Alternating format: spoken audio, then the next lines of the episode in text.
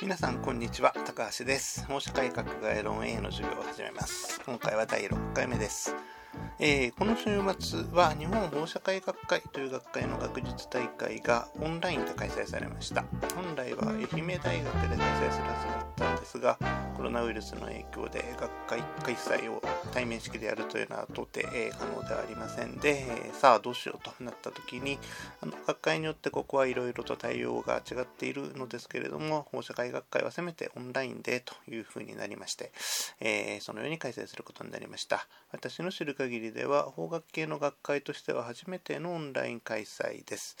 あの放射科医学という学問分野は自由活達なところがありますけれどもその自由さ通常の形式にとらわれない性質が出たということだなというふうに思っています。あの今年のテーマ毎毎年、えー、全体テーマというのがあるんですが今年のテーマは AI 脳科学ベイジアン壁を打ち破れ放射科医学のフロンティアを広げようとあのちょっとあの華々しいものでもう毎年もちょっとあのおとなしめの、えー、言い回しが多いのですが、あのいずれにしましても、今年は自然科学的、あるいは、えー、ベージアン統計学という統計学のあの一つの方法論があるんですが、えー、そういった方法を用いて、方言症の経験的分析に向けて、まあ、新たなパースペクティブを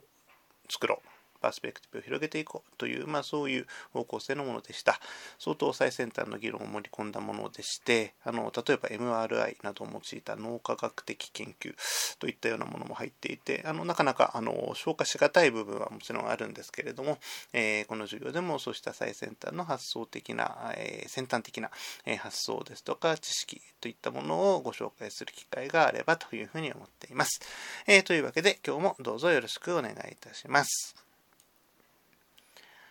さあ、それでは、えー、早速今日の授業内容に入っていくことにいたしましょう。えー、またレジュメに沿ってのお話ということになりますが、まず本日の授業内容ですけれども、前回トラブルという概念を、ま、紛争と差別化されるものとして提示し始めましたけれども、え、そのトラブルというものをもうちょっと明確に、え、理解する、えそして、えそれを単に理論的に、え書き出すだけでなく、現実がどのようであるかということをご説明したいというふうに思います。そしてまた、それら、えそのトラブルという状況、るいは経験と区別されるものとしての紛争というのがどのようなものであるかということをより明確に検討する、そういったことが今日の授業で行われることということになります。で、授業の本題に入る、えー、のですが、その前に1点だけ教務事項を申し上げておきます。あの、すでに予告していることですけれども、今回の授業についてから、Google Classroom の法社会学概論 A の、えー、ところでも、関連文書、まあ、このレジュメであるとか、参考文献ですね、そういったものを、えー、配布、えー、アップロードするようにいたします。えー、今週につきましては、えー、従来の Dropbox とこの新しい Google クラスルームを併用する形で資料配布を行いますけれども来週6月2日の回からは Google クラスルームを通じてのみの配布というふうにいたしますのでその点はあらかじめご了解ください。さあ、それでは、えー、授業の本論に入ることにいたしましょう。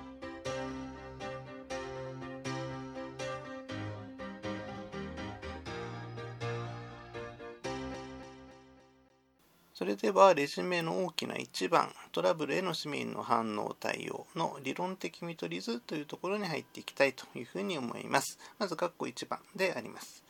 前回の授業の後の Zoom を通じた Q&A においていくつかのご質問をいただきました。例えば、オークションの事例というのを、えー、あのマッサージ機ですね、の事例というのを前回の授業でお示ししましたけれども、あれについて、えー、当事者間でのやり取りというのが一応あった。そのやり取りを見るならば、それはもう紛争状態というふうになっているというふうに考えていいんではないかと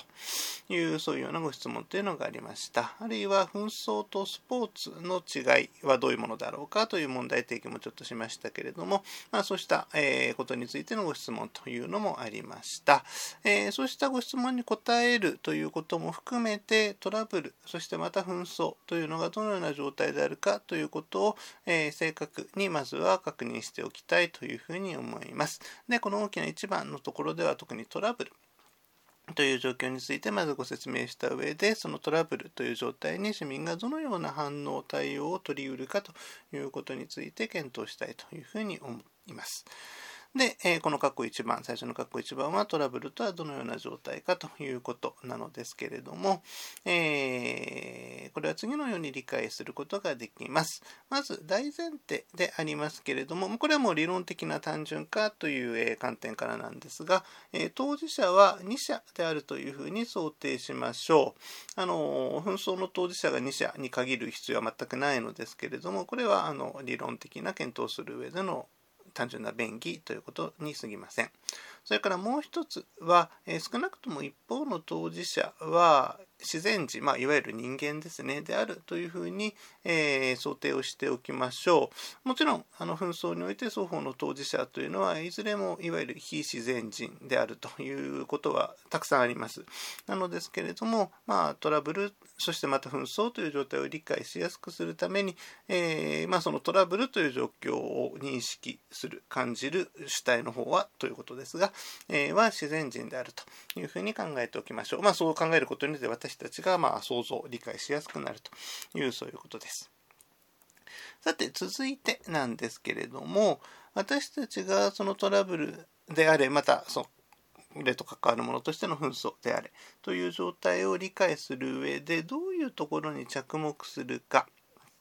なんですが、まあ、レジュメで着目点というふうに書いたところですけれども、えー、それについては次のように考えましょう。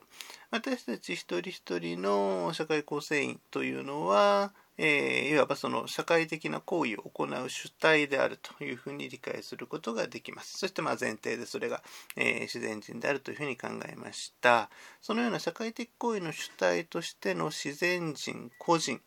それらの人々というのは、えー、一人一人自分が経験することそしてまた自分を取り巻いて生じるさまざまな出来事についてそれがどのような意味を持つものであるかということを自分なりに理解しそしてその理解に基づいて対応したりあるいは何の対応もしなかったりというそういうことを行います。その意味で私たちは自分の経験そして自分を取り巻いて生じる出来事についての主観的な意味というのを、まあ、いわば付与する自分なりに付与するということを行っています。そのような主観的な意味自分の経験及び自分を取り巻いて生じる出来事についての主観的な意味というものに注目をすることにいたしたいというふうに思います。まあ、ちょっと抽象化の、えー、進んだ表現をいたしましたけれどもどういうことかというのはこの後の説明を聞いてくれればむしろ分かってもらえるかなという気がいたします。さてその主観的意味においてどのような状況が生じるならばトラブルというふうに表現しうる状態に至るか。まず第一のステップというのは括弧 A でありますけれどもある自然人が、まあ、一応 A さんというふうにしておきましょうか。A さんという自然人が自分の利益に侵害が生じた。あるいは生じるかもしれないという一定程度の可能性がある。というふうに認識することにあります。それが発端です。ここでいう利益というのは経済的なものはもちろん代表的なものとして含まれますがそればかりではありません精神的な利益の侵害ということもありますしあるいは身体的な利益の侵害ということもありますそしてまた経済的精神的身体的なものの複合ということもありえますそしてまた侵害された利益が明確な場合というのが少なくないでしょうが必ずしも明確でないという場合もあるでしょう。逆に言うならばこのような利益の侵害に関する認識というのがなければトラブル状態は発生しません。例えばま客観的に見た時にっていうんですかね、え、第三者的な観点から見るならば A さんひどい目に遭ってんなというふうに思えるような状態でも A さんがそれを自分の利益の侵害として認識しなければトラブルにはなりませんし、まあ、トラブルにならないというのはどういうことかといったらこれから申し上げる B 以下の過程にも展開をすることがないということになります。さて、それでは、その後に続く段階というのはどういうものか。続いてあるのは、過去 B でありますが、A さんが利益侵害を認識した上で、その利益侵害がなぜ引き起こされたかということについての責任。その責任というのが、一部はひょっとしたら自分が負うというふうに思うかもしれませんけど、少なくとも別の一部は、そしてまたあるいは全体が自分以外の行為主体の負うべきものであるというふうに認識するということがトラブルに展開することへの次のステップです。別の言い方をするならば利益侵害が生じた時にそれが自分自身の行為だけまあ行為不作為も含みますが自分自身の行為だけによって引き起こされたものだとは考えないということです。これはどういうことかというならば、利益侵害があったとしても、例えばですね、こけて怪我をしました。そのこけたというのがもう単純に、もう何のその出っ張りとか滑ったりするような状況もないところでこけちゃった。で、怪我をしました。という時に、それが利益の侵害だというふうには思うでしょうけど、そこから先トラブルというものに展開することはないだろうと。あ、失敗しちゃったな年だったなというふうに思って終わるということですね。それに対して例えば何か道に邪魔になるものが置いてあったとか通常だったらそうじゃないのに滑りやすくなってたというふうになるといや自分だけのせいじゃないなというふうに思う可能性が出てくるということです。さてしかしそのようにいや自分だけじゃないことで責任で侵害が起きたなというふうに思っても直ちにトラブルになるわけではありません。レジュメ C そのような利益侵害の弱気引きそれを引き起こしたことの責任主体として他の社会的行為主体である、まあ、例えば B さんとしておきますが B さんという人が存在するということを認識することが必要であります。もし自分だけのせいじゃない、他の責任があるんだと言ったとして、先ほどのあのこけちゃったという事例を例にするならば、道が滑りやすくなった。いつもだったらそんなことないのに道が滑りやすくなってたというと、いや、あの自分だけじゃないと思うかもしれませんが、その道が滑りやすい理由が雨が降ったためだったというんだとすると、それは天気が悪いということ、雨が降ったということを他の人のせいにするわけにもいきませんから、やっぱり、あ、今日自分が注意しなきゃいけなかったんだよな、失敗失敗というふうに思って終わる。それに対して、例えば、その道の滑りやすさというのが、油が道に巻かれていた。そしてまたその油をまいた人が誰かいて、あいつだろうというようなことが分かってるというふうになると、トラブル、状況に一層近づくということになります。ただし、この他の社会的行為主体というのが簡単に特定される場合、まあ、あるいは特定されたと思う場合もありますけれども、誰だかよくわかんないなということもあります。そしてさらにしかしであります。何かトラブルが、えー、生じるという言えるためには次のような要素も必要です。括弧 D でありますが、そのような状況に自分が至った利益侵害が起きた他の人のせいらしいそういうふうに思った上でそのことに起因するまあこれは表現が難しいんですがここでは社会的不安というふうに表現しておきましたがなんかそのせいで自分は大丈夫じゃない状況危ない状況にあるなあというそういう感情。英語で言うとセキュリティっていうふうに表現しますかね。それが欠如しているという感覚。があることによってその人は自分がトラブル状態にあるというふうに認識しているというふうに表現することができるでしょう。逆の言い方をするなら利益侵害を実感したとしてもそのことによってあ怪我しちゃった例えば他の人がのせいだというふうに分かったとしてもですね、えー、なんか油をまいたところでこけちゃってで怪我をしたというふうになったとしてもあああいつのせいでこんな目に遭っちゃったけどまあしょうがねえかというふうに、まあ、納得というのは変なんですがあの何も感じないというふうに済むような人もいるわけです。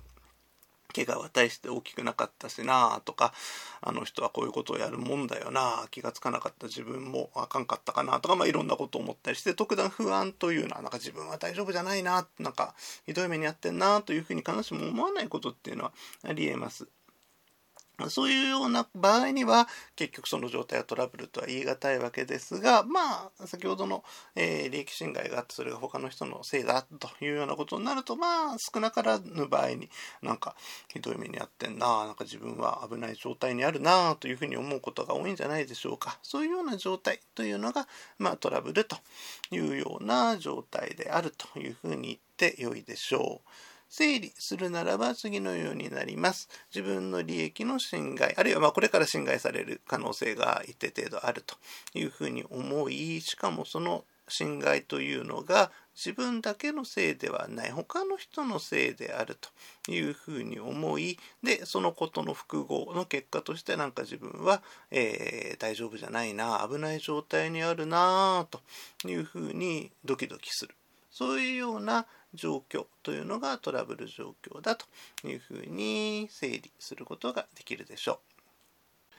なお、そのようにトラブルという状態を理解する場合には、次のようなことが起きるということも確認しておきましょう。例示名、えー、誤解に基づくトラブルの可能性というふうに書いたところですけれども、A さんが自分が利益侵害ないその可能性を、えー、持っているということを認識しそしてその責任の全部ないし一部を他の人 B さんが負うという認識を持っている。そのような認識というのが自分以外の人が抱いている主観的意味世界と合致している、まあ、要するに客観的に見た時に。他の人ともそのような認識が一致する。という必要はないということになります。要するところいわゆる誤解がそこに生じていたとしてもトラブルの成立には影響を必ずしも及ぼしません。そしてまた仮に他の人との間でそのような認識が一致していたとしてしかし他の人が見たら A さん以外の他の人例えば C さん D さんがその状況を見たとして B さんが責任あるよねというふうに思っていたとしても当の B さん自身が A さんの利益侵害の責任者であると自覚しているというふうに思っているわけではないということもこれもしばしば生じます。そのような意味でトラブルというのは非常に主観的性質が強い。客観的に見た時にこういう事態が成立している。その利益侵害に関わる、えー、一定の行為者同士の関係が生じている。ということを要求するというよりはまあ基本的にあくまで自分が利益侵害を受けてでまあ誰かのせいであってでその結果として自分は、えー、社会的に、えーまあ、不安な状況に陥っているというふうに感じるという、まあ、モノローグ的体験として理解できるんだということなんですね。そのことを、まあ、象徴的に示す例というのを一つレジュメに掲げておきました。ちょっと長めの記事なんですが、えー、このハワイを拠点とするという記事ですね。レジュメ1ページの真ん中の辺からある記事を次の点に留意しながら読んでみてください。すなわち、この事例における当事者、特に、まあその、虐待を受けたというふうに思っている当事者が出てくるのですが、その当事者が抱いているトラブル認識に対応する事実というのは存在しているように見えるだろうかその点に留意しながらちょっと時間をとってこの記事を読んでみてください。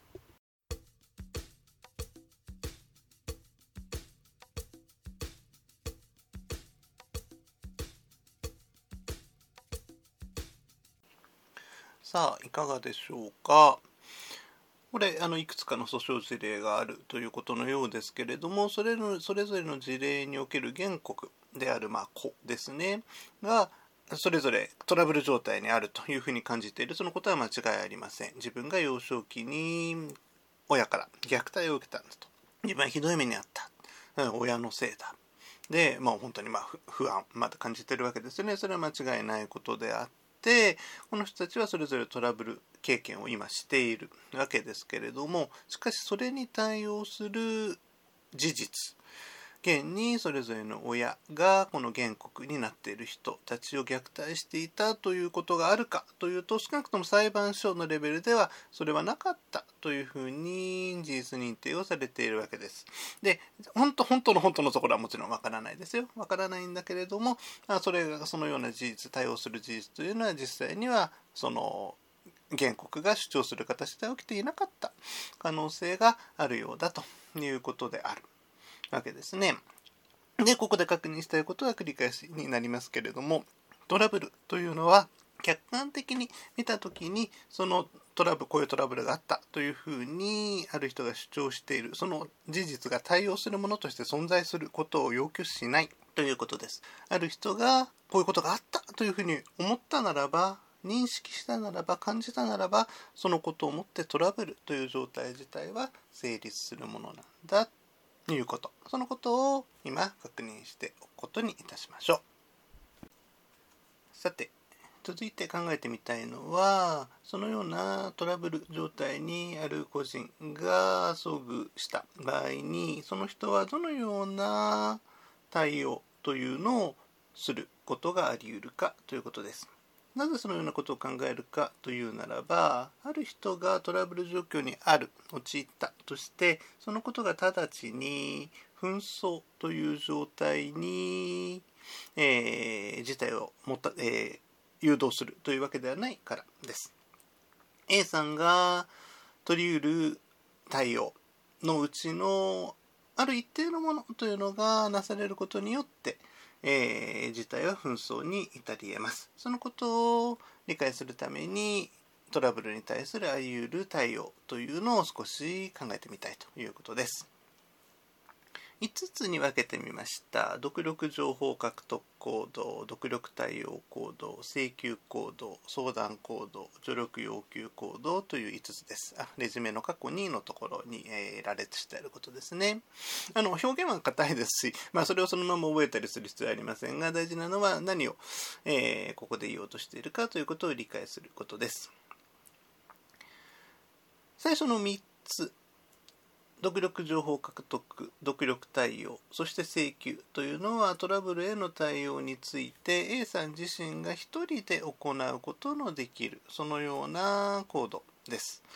まず、まあ、独力と書いてあることですが、独力での情報獲得コードというのは、例えば書籍、あるいは例えばインターネットなどの、まあ、いわば相手方として人が必ずしもいるわけではない状態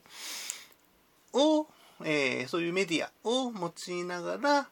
自分が直面しているトラブルに関連する情報を獲得しようとする行動をここでは指します。インターネットについてはちょっとそうでない。相手があたがそのネットの向こうにいる可能性がありますが、それはちょっと後で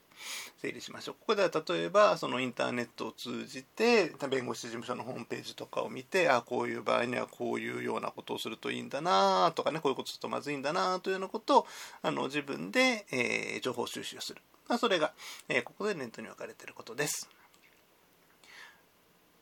2番目の独力対応コードというのは自分の行為を通じて利益侵害あるいはその侵害の可能性という状況を直接的に集結させる。そのような行動を意味しています。例えば近所で騒音が発生していて夜寝られない。誰が出してるかも分かるというようなことがあるとしましょう。このようなトラブルというのが生じた場合に自分の行為のみによってその利益侵害の状況を集結させる可能性方法というのがあり得る。皆さん思いつきますか？転居です。自分が引っ越せばその状況というのは終わる。他の人に何を言わなくても終わる。なんか自分がバカを見たなあというふうに思えるようなこともこのこういうケースの場合はあるかもしれませんがトラブルに遭遇した人がよく取る手段対応手段というふうに言ってもよいでしょう。自分一人でできる3つ目の行動として請求行動があります。この請求行動というのはどういうものかといったら B 側に対して、えー、この人が利益侵害の原因者であるというふうに A さんが考える B 側に対してその利益侵害の回復に関する責任というのを現に果たしてくださいというふうに要求する請求するそのようなコードを指しますなおここでいう責任というのは必ずしも法的な意味のものには限られません、えそしてまた今 B 側というふうに申したんですけれどもその A さんが請求行動を行う際にその相手方は必ずしも直接に B さんである必要はありません。あの先週の授業でもちょっと申しましたけれども例えば弁護士さんを通じて B が B さんが弁護士を例えば委任しているとするならばその弁護士に対して A さんが何かを言うというようなことはあり得るわけでありまして B さん自身に対して言う必要というのは必ずしもありません。B さんと一体というふうに考えられるもの。だからま B 側というふうに表現したんですがそういう人に対して言うということで十分に足りるということになります。これらが A さんがトラブル状況に至ったというふうに思う際に自分一人の力で行いうる対応であります。他方をその括弧2の4と5に記した2つ相談コードと助力要求コードというのはいずれも B さん以外の社会的主体まあこれをちょっと C さんというふうに表現しておきましょうかへの働きかけであります要するに A さんだけでは完結しないということですねこのうちの相談コードというのは C さんに対してその A さんがトラブルに関わる助言を仰ぐという行動を指します。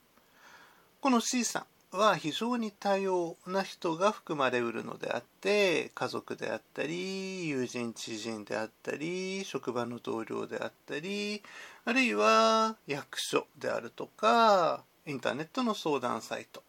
なども含まれてくるでしょう。先ほどね、インターネットでの情報収集というのは、位置の独力情報獲得に含まれるというふうに申しましたけれども例えばそのネットでいわゆる知恵袋みたいなものに尋ねればそれは相談コードになるしすでに存在する回答を見るだけなら独力情報獲得コードだというふうに、まあ、一応切り分けることができます。ただ、まあ、この辺りは、あの、限界事例というか、境界事例で、あまり厳密に切り分ける、あの、意味はないだろうというふうに思いますけれども、まあ、あの、他の人に、えー、頼る、力を借りるという、その他の人という要素が入ってくるところが、えー、一つ重要であるということです。他方、助力要求コードというのは、あの、相談行動とよく似てますけど相談というのがトラブルに関する助言を仰ぐということであったのに対してその助言というのを超えて C さんに対して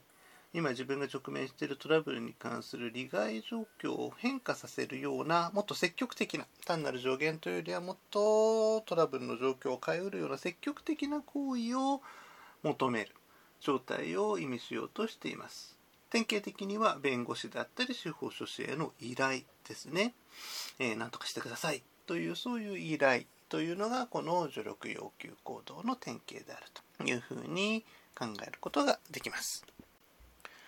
以上トラブルというのがどのような状態でありそしてまたそのトラブル状況に陥った個人というのがどのような対応を取りうるかということを、えー、整理してみました。さて、それでは、そうした、えー、トラブル及びそれへの対応行動と区別されるものとしての紛争というのはどのようなものであるのかということについて続いて考えてみたいと思います。ただ、ちょっと長くなりましたので、一旦ここでブレイクを入れることにしましょうか。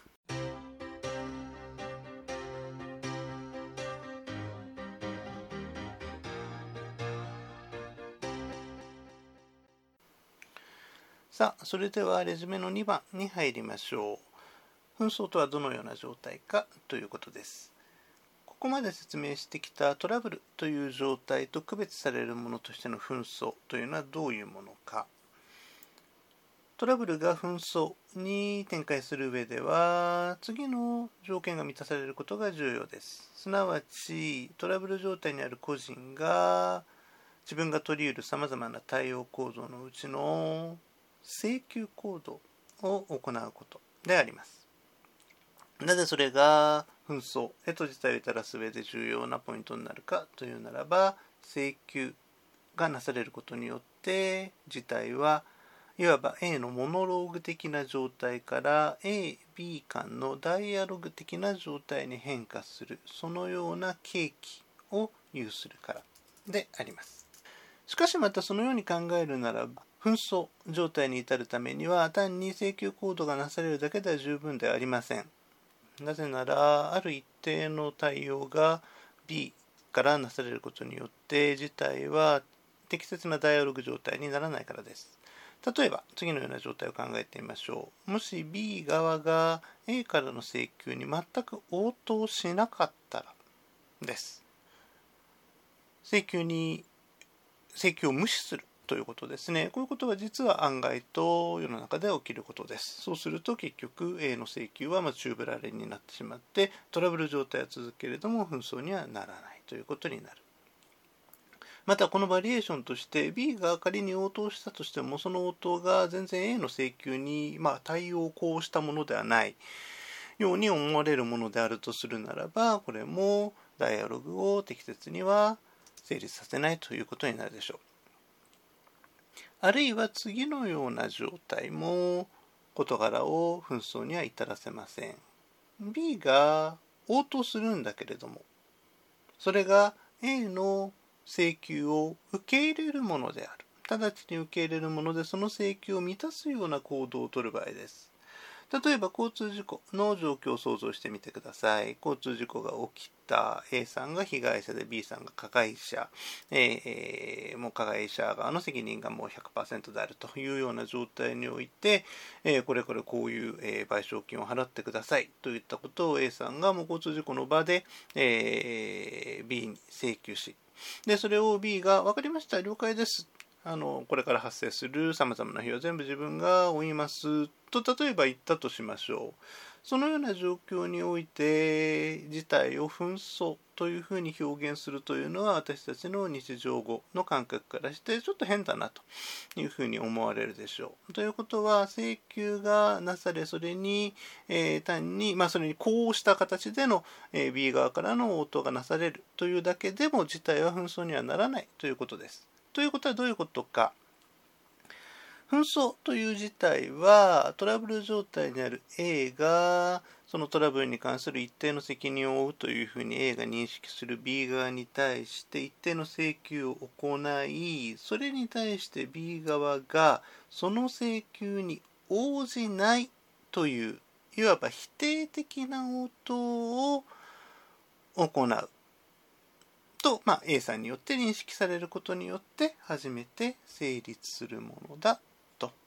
いうことになります。ある社会学者は紛争状態というのをに当事者間の否定の応酬だお互いに否定し合うことだというふうに表現したことがあるんですがそのことというのは今申し上げた最後の部分一定の請求に対してそれに対して応じないという応答をするというところを明確に意識して、えー、紛争理解をしたものだというふうに言えるだろうというふうに思います。このような状態が紛争であるというふうに考えてよいでしょう。えー、ちなみにそのようにトラブルと紛争の関係を考えるならば次のようなことも引き出されます。まず第一にレジュメ2ページで言うと一番下の2行についてですけれども紛争状態が成立したというふうに言える場合に相手方 B がその状態をトラブルというふうに認識しているかそれは必ずしもそうは言えません。例えば B がえー、まあ、企業的な営利活動を行っている主体だとしましょう。それは法人でも個人でもいいんですが、で、そういう場合に、えー、相手方、まあ、顧客ですね、の欲求というのが満たされないということを、初めからまあビジネス上予定しているというような場合、A から出てくる請求行動は B さんにと B 側にとってはいわば苦情処理されるべき苦情というふうに呼ばれるそういう案件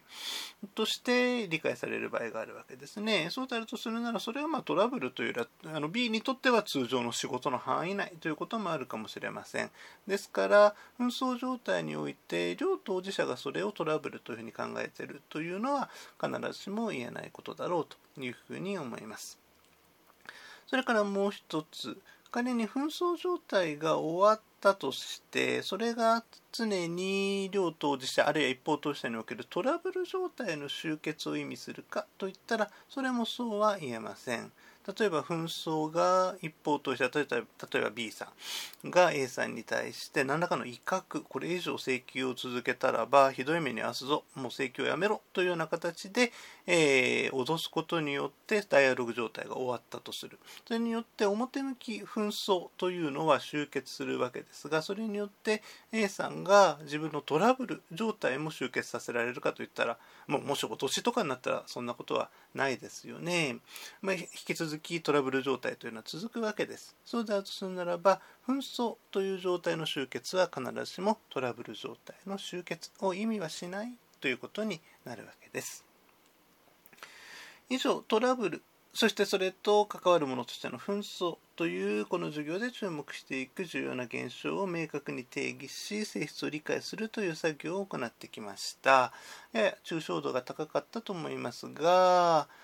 見出しに示しましたようにこれはいわば見取り図でありましてこのような見取り図を手がかりにさらに現実の社会現象というのを理解していくそのための手がかりになるものです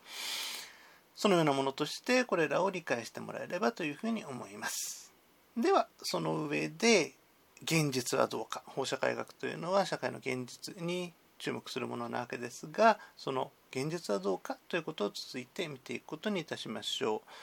今日および次回は市民のトラブルの現実というのを皆さんにご紹介していきたいというふうに思います。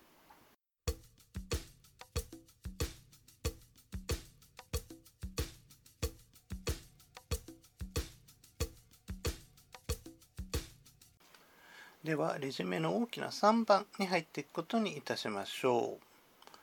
ここから私が皆さんにご説明する手がかりとなるのは2006年から行われたある調査そして2017年から行われたある調査2つの社会調査であります。これらはいずれも一般市民がまあ、そのそれぞれの調査時点で、えー、調査時点から過去5年間にどのようなトラブルを経験したか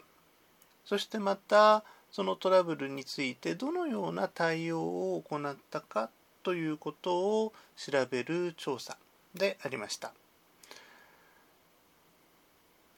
放射科医学者が中心になりながらおよそ10年間のインターバルを置いて同じコンセプトで行ったものでありまして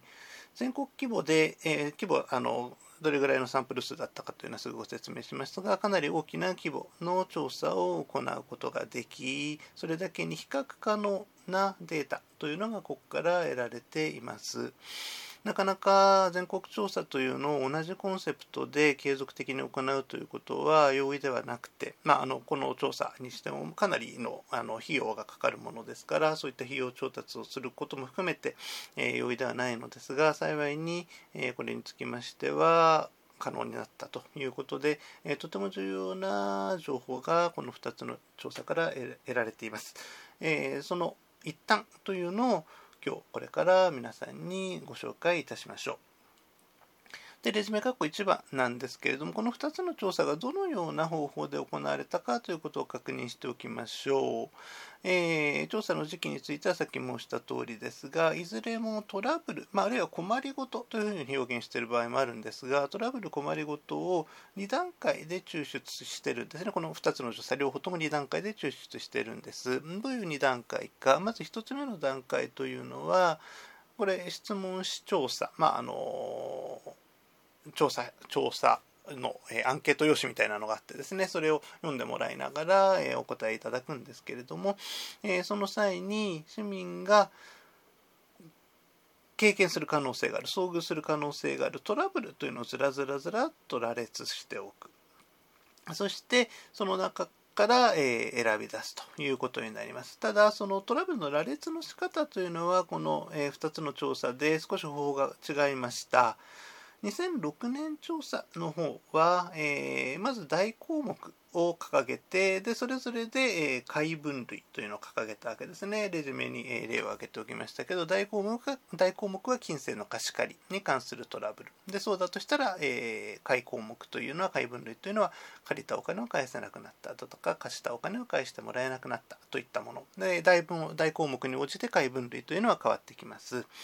で、13の大項目に5つずつということですから、まあ、65ぐらいのトラブルがここでは、えー、合計して並んでいたと。それに対して2017年調査の方はそういう、大項目小項目という分け方をしないで、え、基本的にはずらずらずらっと、トラブルを羅列するという形にしました57種類のトラブルというのをここではリストアップしていますあと、まあ、この2つの調査で若干、えー、重点の置かれるところは違うところがありまして、特に2017年、最近の調査の方は、いわゆる高齢社会化ということを、えー、強く、えー、フォーカス当てながら調査を行いましたので、特に高齢社会に特有の、まあ、その相続問題だとか介護問題だとか、そういったようなところに、え、フォーカスが当たるような、えトラブルのリスト化というのを図っているところはありまして、2006年調査と17年調査で完全にトラブル類型というのが一致しているわけではないのですが、まあ、30から40ぐらいのものというのは対応するものとして、え整理することが可能であると、まあ、そういうような、え設計になっています。で、それが第一段階だというのはどういうことかといったら、まず、トラブル、こんなトラブル経験しましたか？ということを回答者に尋ねて、その場合に回答者は、その57なり65なりのトラブルの1種類だけを経験しているというふうにはもちろん限らないわけですね。5年間の間ですから、複数のもトラブルというのを経験しているということもあります。あの、多い人だともう7つ、8つとか、それぐらいトラブルを経験しているというふうに答える方もおられます。そうであるので、第2段階として、次のことを答えてもらう。回答者そのそれぞれの人に、その中で最も重大だったトラブルはどれですか？と。もし第1段階で1つしか答えてない人は、自動的に第2段階でもその1つだけのトラブルが最も重大だったトラブルということになります。他方2つ以上のトラブルを第1段階で答えた人は、そのうちの一つを自分から選んでもらって、で、その上で第2段階の矢印のとこですね、解決のために取った行動、対応行動というのはどんなものでしたかということを尋ねる。答えてもらうそのような調査であったということであの先ほどお話したようなトラブルそしてそれへの対応という、えー、そのようなスキームにのっとって調査が行われたということになるわけです。さて、この調査においてどのような結果が得られたかということを順に見ていくことにしましょう。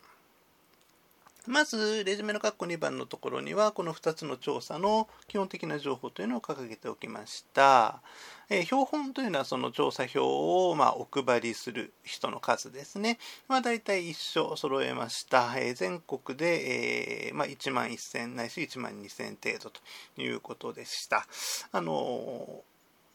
かなり大規模な調査というふうに言ってよいでしょう。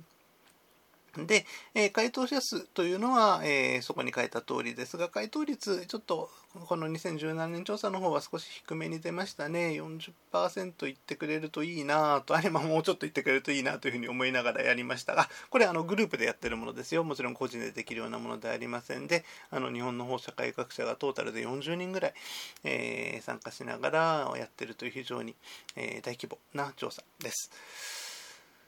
うんと、で、まあ、回答率はそれぐらいであったということです。しかしです。しかしなんだな。回答率は低かったにもかかわらず、その過去5年間にトラブル経験がありましたと、これはまあ回答者個人と回答者の世帯、まあ、両方含んでるんですが、そのトラブル経験があった回答者の数というのは、回答者数が減ったにもかかわらず、2017年調査の方が、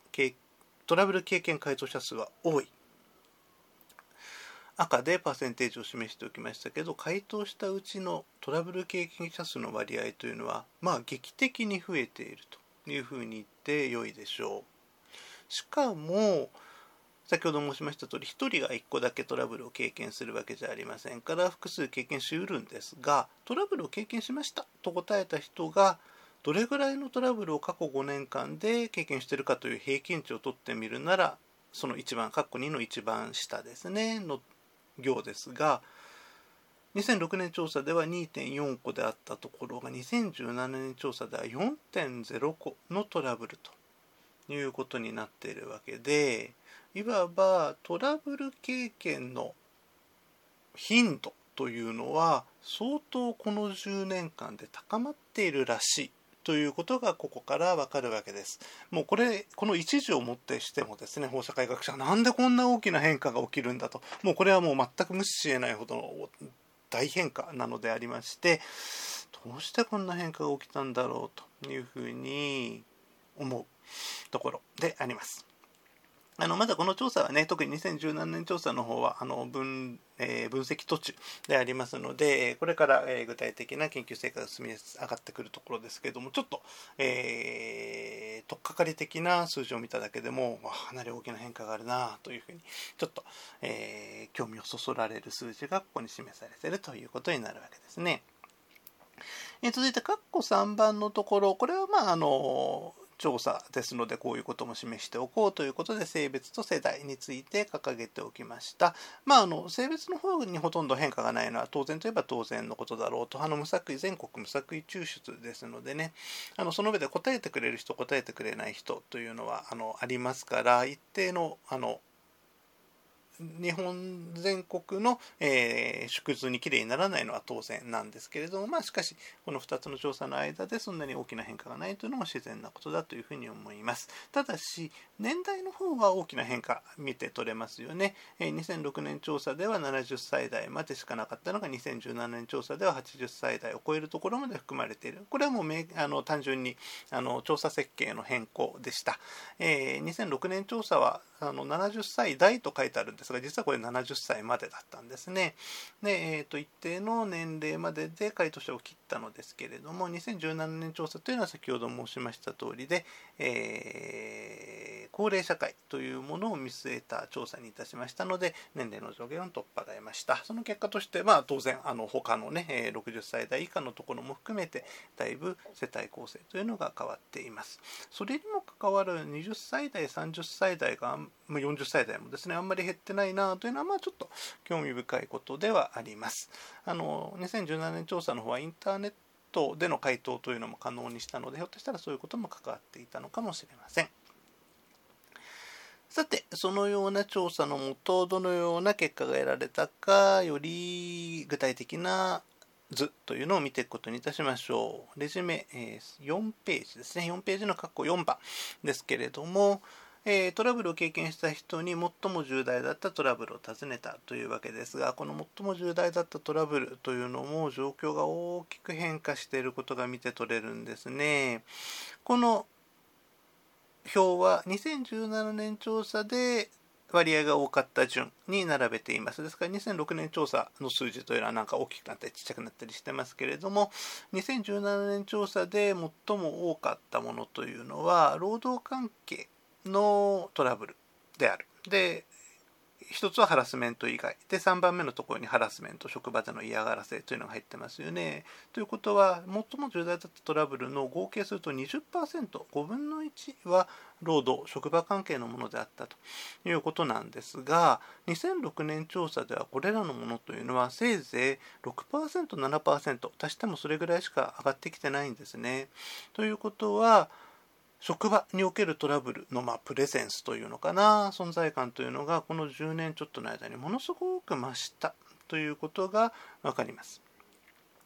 そしてまた同様にまあ、近隣関係ですね騒音だとか悪臭といったものも2倍ほどになっているということです。他方交通事故が変わってないというのはそんなに大きく変わってないというのはまあそうかなという気がします、まあ、交通事故の発生件数というのは次第に減ってきてはいますけれどもそうは言っても一定程度の交通事故の件数というのはあるわけであって、えー、それが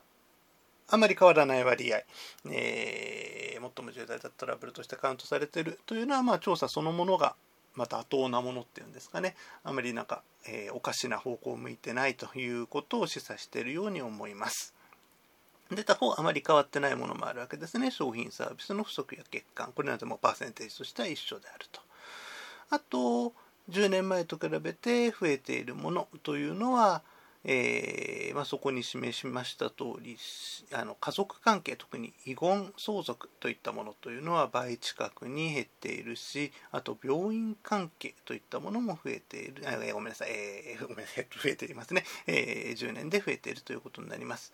で、え、ここに上がっているもののほとんどは、え、10年で増えているものばかりなんですけれどもということは何か減ってるものがあるはずなわけです。それは何かといったら一番下の行に記したもの覚えのないあるいは高額の請求をめぐるトラブルというのが2006年調査では10分の1以上を占めていたのに対して2017年調査では1.5%しか占めていないということで、まあ、この部分の減少分というのを他のトラブル類型というのがま吸収しているというのが10年間の間に生じた変化だというふうに言ってよいでしょう。そしてここで興味深いことをもう一つ申し上げます。もうすでにねその労働関係が増えてるなんていうのも大変興味深いんですがもう一つ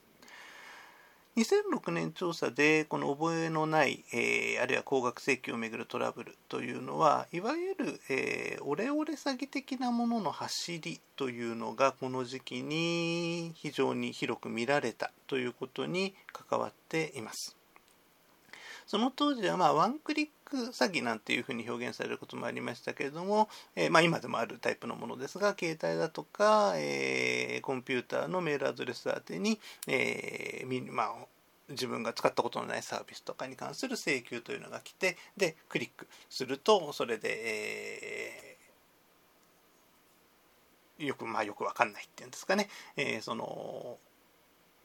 不当な、えー、詐欺的な請求をしようとする業者のサイトにつながったりあるいは個人情報を入力するとその個人情報が読み取られたりとか、まあ、そういったような、えー、タイプの詐欺的な、えー、メールというのがものすごく出てきた時期なんですね。でそれが2006年調査の段階ではものすごくたくさん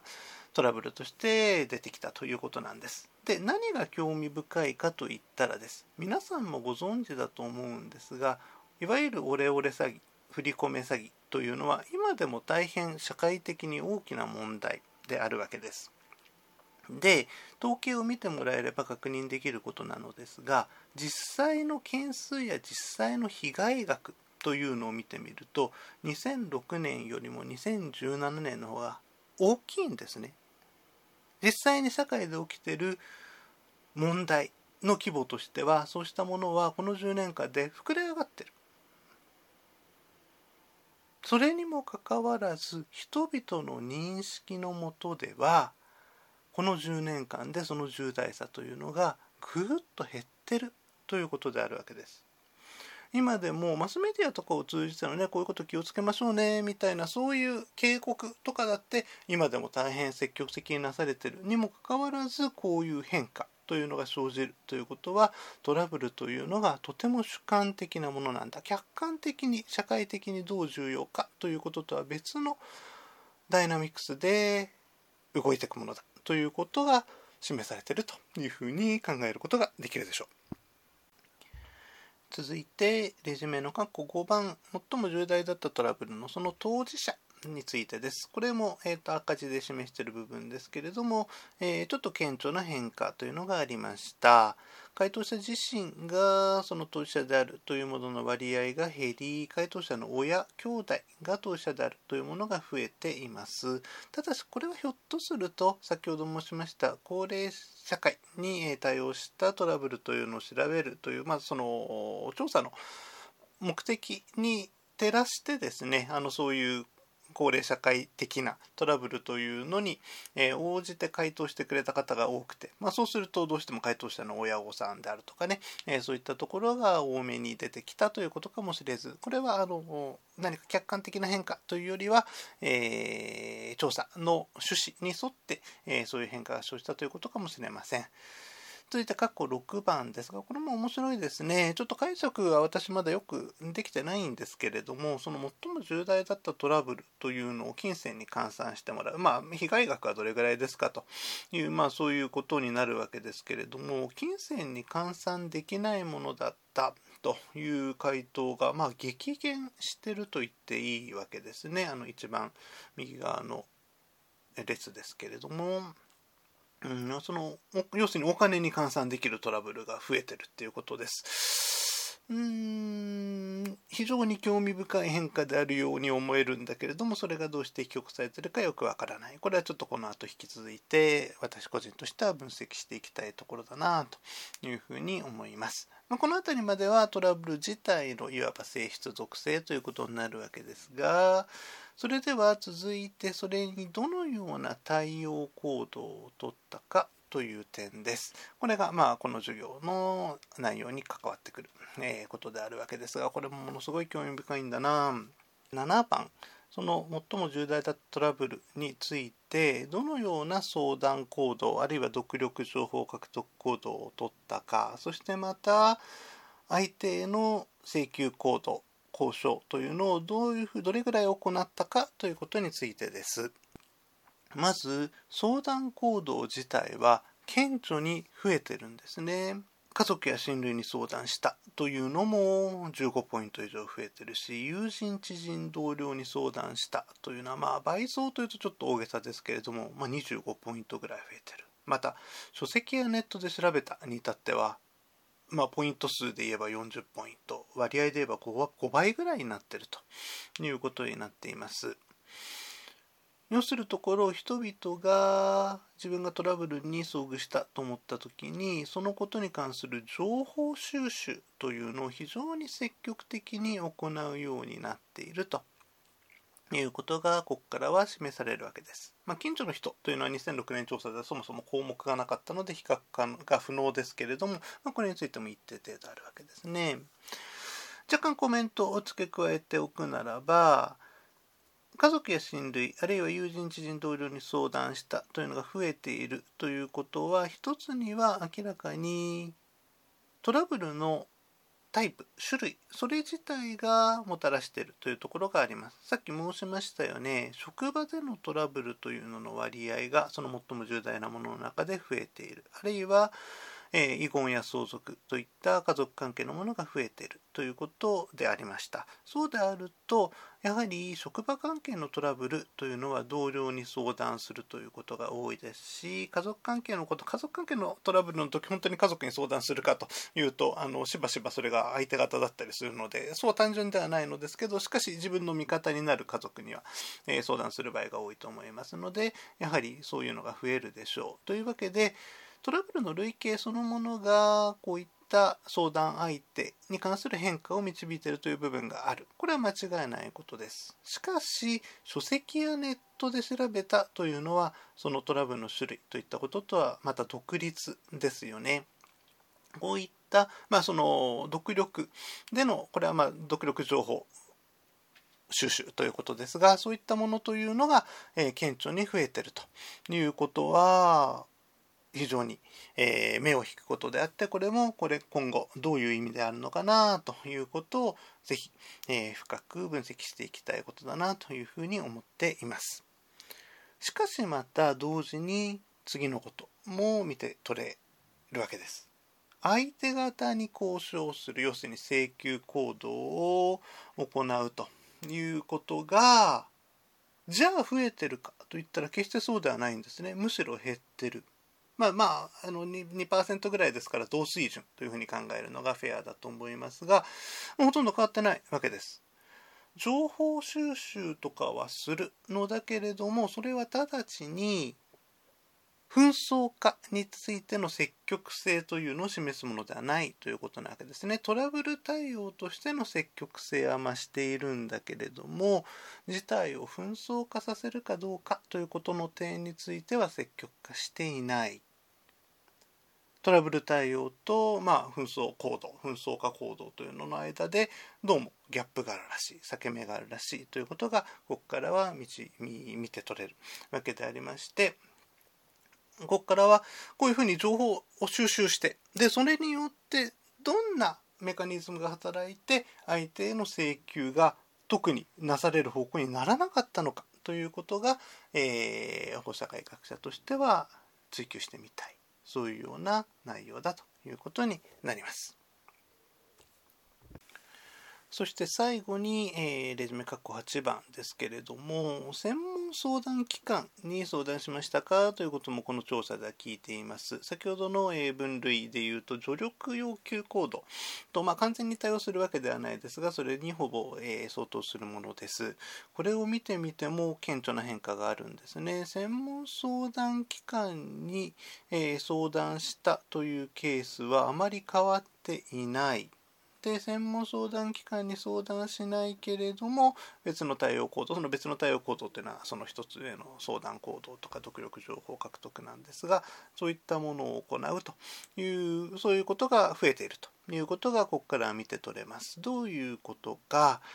2006年から2017年の間にこの日本社会で起きた非常に大きな変化を思い起こしてください。法科大学院ができて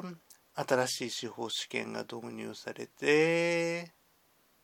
弁護士の数がものすごく増えて何万人という規模で増えているわけですね。そのような状況によって専門相談機関へのアクセスというのを強める高めるそのような努力というのを積極的に行ってきたにもかかわらずその専門相談機関への相談というのはほとんど増えてないわけです。どうしてなんだろう？どうして、えー、この10年間で、まあ、その専門相談機関法的なものだけではないですけれども、まあ、その法的なものも含めてアクセスが容易になったはずなのにその利用が増えていないのだろうかしかもトラブル経験というのは増えてるわけですから、えー、この間のまあ、ギャップというんですかねそうしたものがどうして生じているんだろうかということが、えー、かなり興味深いポイントとして浮かび上がってくるということになるわけです。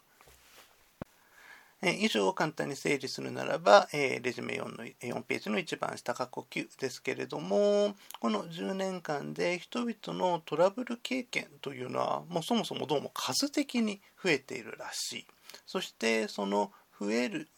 数が増えたというだけでなくそのトラブルの種類というのにもとても大きな変化が生じているらしい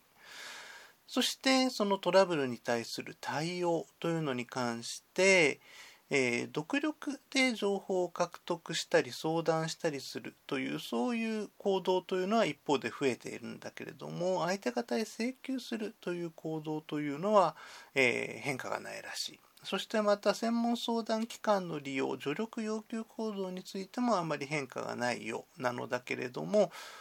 特に最後の点というのはこの10年間に日本社会で生じた大きな、まあ、いわば制度的な変化ですね。と重ね合わせると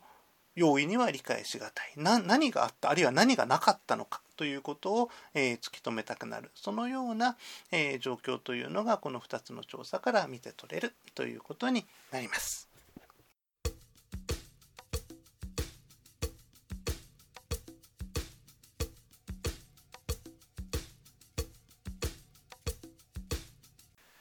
さあ、それではレジュメ5ページ3番のところに入りましょう。えっと、今日の授業はこれでもう締めくくりということになります。前回の授業の際に、えー、法家庭に影響を与える様々な要素ということについても今日ご説明する予定だというふうに申しましたけれども、ちょっと今日も、えー、これ話し始めると長くなってしまいますので、えー、ここに入るのはやめておくことにいたしましょう。え次回の冒頭でお話をするようにいたします。で、えー、終わりにのところなのですけれども、少し、えー、時間をとってご説明お話をしたいことがあります。過去1話のところをご覧になりながら聞いてください。今日は皆さんに課題という形で皆さんのトラブル経験について、えー2センチ程度だったでしょうかね、で書いてくださいという、そのような課題を出しました。で、それ自体は、あの、この録音をしている段階ではまだ締め切りが来ていませんので、まだ、あの、多くのものを見ることができていませんから、論評はいたしませんけれども、えー、方法的なところに関して若干のお話をしていくことにいたしましょう。前回配布した中井久夫さんの文章にも関わること、まあ、それをトレースする、えー、内容をお話ししたいというふうに思います。えー、皆さんが、えー、一定の長さの文章、あの、1000字とか2000字以上ですね、えー、それ以上の長さの文章によって自分自身の意見であるとか主張を人に対して説得力を持って、え述べたいというふうにする場合に、ぜひ心がけてほしいことというのを、えこれからお話しいたします。まず第一に、えー、皆さんに意識してほしいのは文章全体の構成です。で、まあ、ぶっちゃけた話、これなんて試験の答案についても、ね、同様に当てはまることだというふうに思いますが、えー、そうした一定の文章には構成というのがある。えそれがなぜ必要かといったら読み手というのは、まあ、ある意味では白紙状態から人の書いた文章を読むわけですからその読み手がすっと理解しやすい形をとっていることが必要だということによります。でその読み手が理解しやすいためには一定の型というのに当てはめておくことがまあ、適当だということなわけですね。で、それにはもうパターンはほとんどありません。ほとんど唯一ぐらいかもしれないというふうに思うわけですけれども、レジュメに書いておきましたけれども、まず最初に導入部分がある。まあ、それは問題設定。文章というのは導入があって本論があってまとめがあるということなんだと。それは例えば試験の答案でも同様なのであって、えー、これこれについて論ぜよという試験問題が出たら、私はこれこれについて論じますよと一言書いて、えー、答案にするのと書かないで答案にするのとは、まあ、だいぶ違ってくるだろうなという感じがします。で、その上でね、えー、単に、えー、これこれについて書きますよというだけでなく、これこれについてこういう観点から書きますよというふうに書くと、一層問題設定らしさが増すということになるわけです。そういったところ、まず一つは心がけてみるといいだろうというふうに思います。2点目ですけれども、えー、ぜひパラグラフ単位、要するに段落ですね、の、えー、段落を重視した書き方というものを、えー、強く意識してほしいというふうに思います。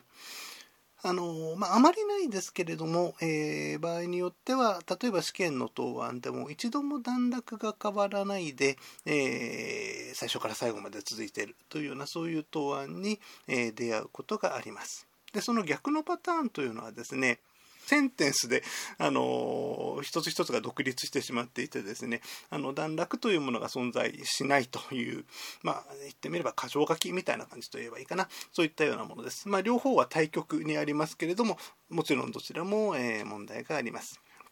なぜ問題があるかというならば、えー、そのように、まあ、あの、一度も段落分けがされていない、あの、一つの段落だけで構成されているというのを念頭に置きながらご説明しますけれども、そのようなと、えー、文章の書き方がなされている場合には、書き手の中で思考が整理されていないということが、まあ、ほとんどであるからです。逆に言うならば、書き手の中で自分がどういうことをどういう順序で議論の進め方で書こうかということが明確になっているならば、えー、ほとんど必然的に、えー、パラグラフというものが形として伴ってくるだろうというふうに思います。そうだとするならばパラグラフとは何かということが次に問題になるわけですが大原則というふうにレジュメに書いたところです。一つのパラグラフ段落には一つだけキーセンテンスが含まれる。これが大原則です。要するに一つの段落には書き手が言いたいことが一つだけ含まれている。それが段落なんだということなんですね。もちろんパラグラフというのはいくつかのセンテンスから成り立ちますから、えー、